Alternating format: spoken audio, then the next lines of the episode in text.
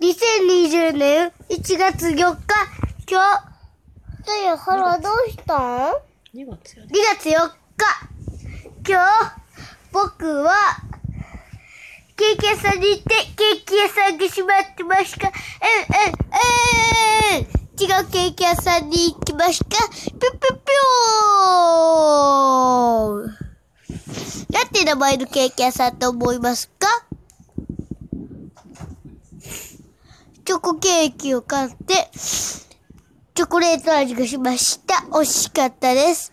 おやすみなさい。またまたまた僕も、僕はケーキを食べて、ほんで、小学校へ行きました。行って保育園なんか行ってません。ません保育園に来てんね。